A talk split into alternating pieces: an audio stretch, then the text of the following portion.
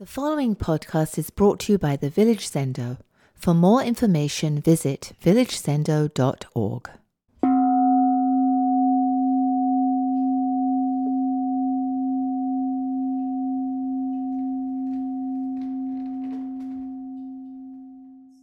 I really uh, want to say thank you to those of you who are with me this morning.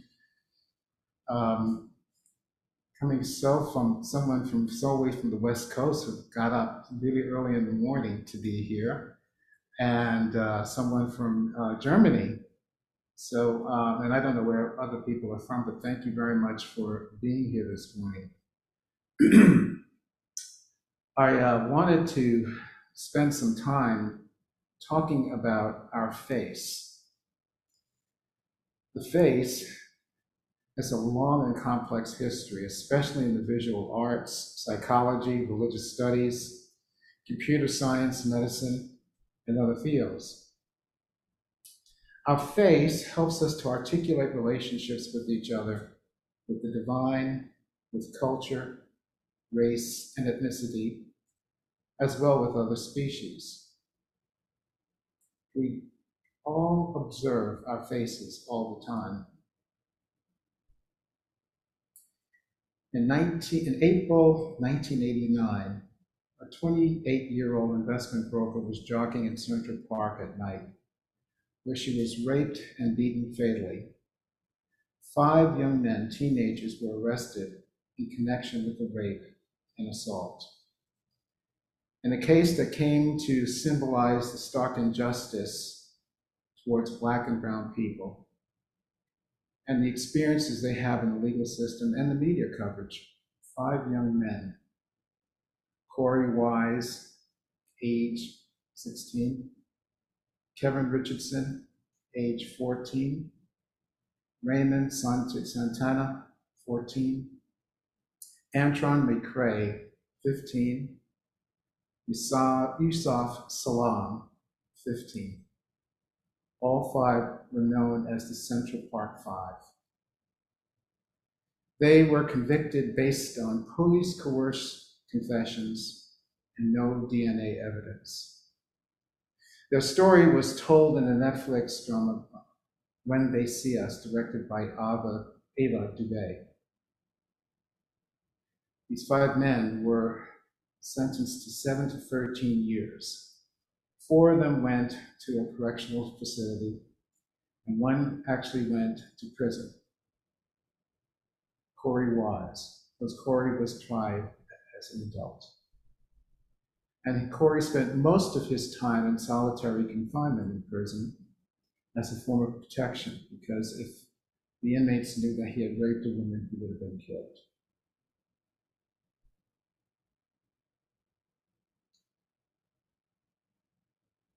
The interesting thing about Mr. Wise was he wasn't involved in any of the uh, experiences that the other four had gone through. He went as a form of emotional support for Yusef Salaam. And when they saw him with Mr. Salaam, the police arrested him and threw him into jail.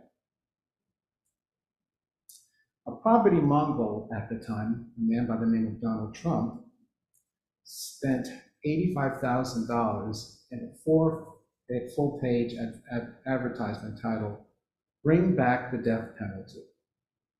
Quote, maybe hate is what we need if we're going to get something done. Let's change, change the landscape a bit. China, 17th and 18th century. Young man by the name of Hu Ming the story is told in the Platform Sutra and also in the koan, speak neither good nor evil. He was born in southern China. His father died when he was three years old, and he had to support his mother by selling firewood. One day, while selling his firewood, he heard the Diamond Sutra being chanted. And he became enlightened, and he asked the chanter to explain some more to him. He was illiterate. He couldn't read or write. But he was so thrilled that the chanter said, Well, why don't you go to Yuan who has a monastery who can help you understand what you're about. So the story is Huineng went to meet with Hulen, and the conversation goes as this What are you looking for? Hulen says, I want to become a Buddha. Hulen says, Where are you from? He says, I'm from Rien, Master. Yuan says, You monkeys from the south, you don't have Buddha nature. How can you expect to be the Buddha? Huang said, There's no distinction between south or north or person. How can there be a distinction in Buddha nature?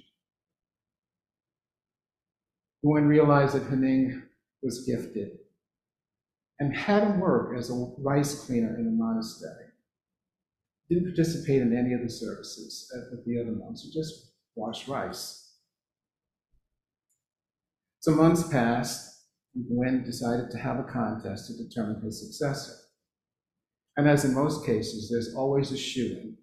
Someone's going to get it, and the most senior monk, Shinshu, could have been the Dharma heir. He developed the poem and posted on the monastery wall. But Guwen felt it was good, but not good.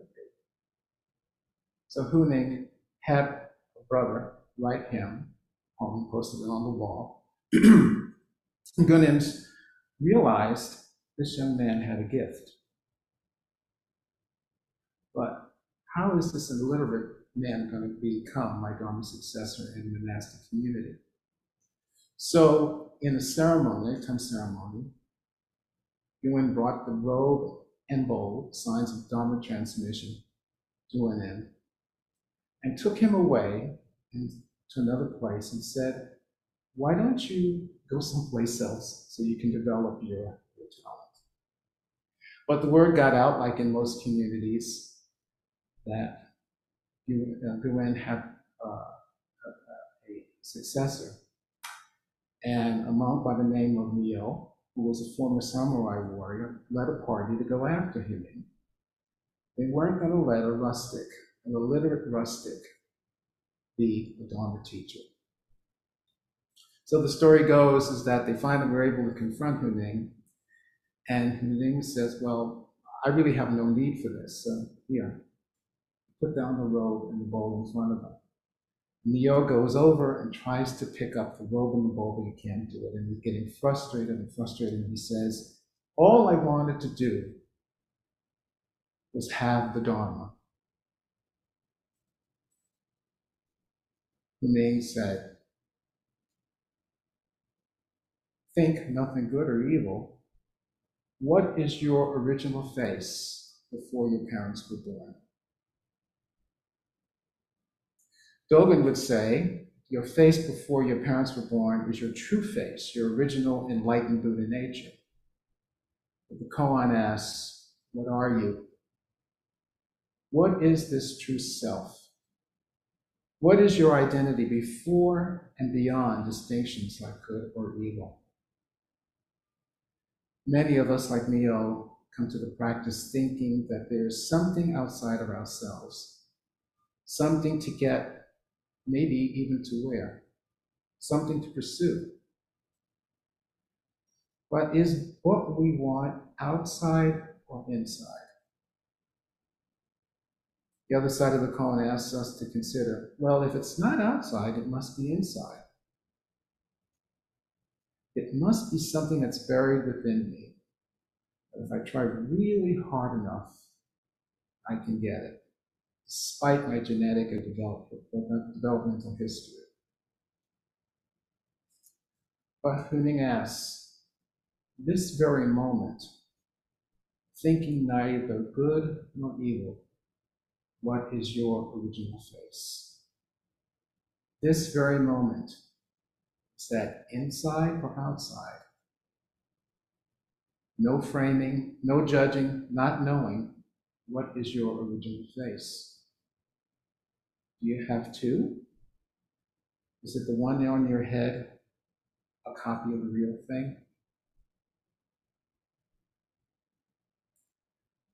Early this month, Yusef Salim 34 years after he was uh, released from prison, was officially declared the winner in the Democratic primary for a seat in the City of New York Council. He will represent Harlem, a community where he grew up, a community where he was arrested, and a community he returned to from prison. One of Salim's political uh, supporters was a former corrections officer whose first encounter with Mr. Salaam in the lower Manhattan courthouse, Derek Tebbit, said he believed in the innocence of those five teenagers. Quote, it was an experience I'll never forget going home that day, he said. I walked from Center Street to 14th Street. I couldn't get on the train because my head hurt so badly. Mr. Salaam is a practicing Muslim. He said he could not help but see the uncanny similarity between his own story and that of his namesake, the Prophet Yusuf, Yusuf in the Quran. Us who are from a rather Judeo-Christian uh, background, it's the story of Joseph and his brothers. Of Yusuf, who was thrown into a well, sold into slavery, wrongly accused of rape and imprisoned, and ultimately rose to a position of, his, of power in his kingdom. That story meant a lot to him. After his conviction at 23 years, he faced predictable indignities common to those who are incarcerated. He worked with NYCHA, public housing, as a contractor. But when the company found out who he was, he was immediately fired. After that, he worked as a tech in Cornell Weill and became a motivational speaker. He wrote books and received the Lifetime Achievement Award from President Obama. Mr. Shah, uh, Salaam said, he wants people to look inward and outward and stay positive. Yet to this very day, none of his prosecutors have apologized for what they've done to him. I was very moved when I saw them, uh, the Netflix When They See Us. Because at the very end, um, this might be a little bit of a spoiler if you plan to watch it, but I remember crying because they had the young boys as they were, and then they had them as adults in their 40s. And you could see in their faces the innocence. The innocence. That's what I think Shakyamuni got off the cushion and did was to help us see, no matter what the world does, I see your original face as much as the world will tell us about. There's a greeting in uh, parts of North Africa. Uh, I wouldn't, I wouldn't be able to talk to, tell, to explain to you in the, in the language, but it says, "When I see you, you say, I am here.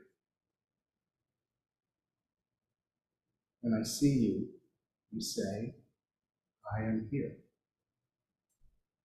When I see you, you say, I am here.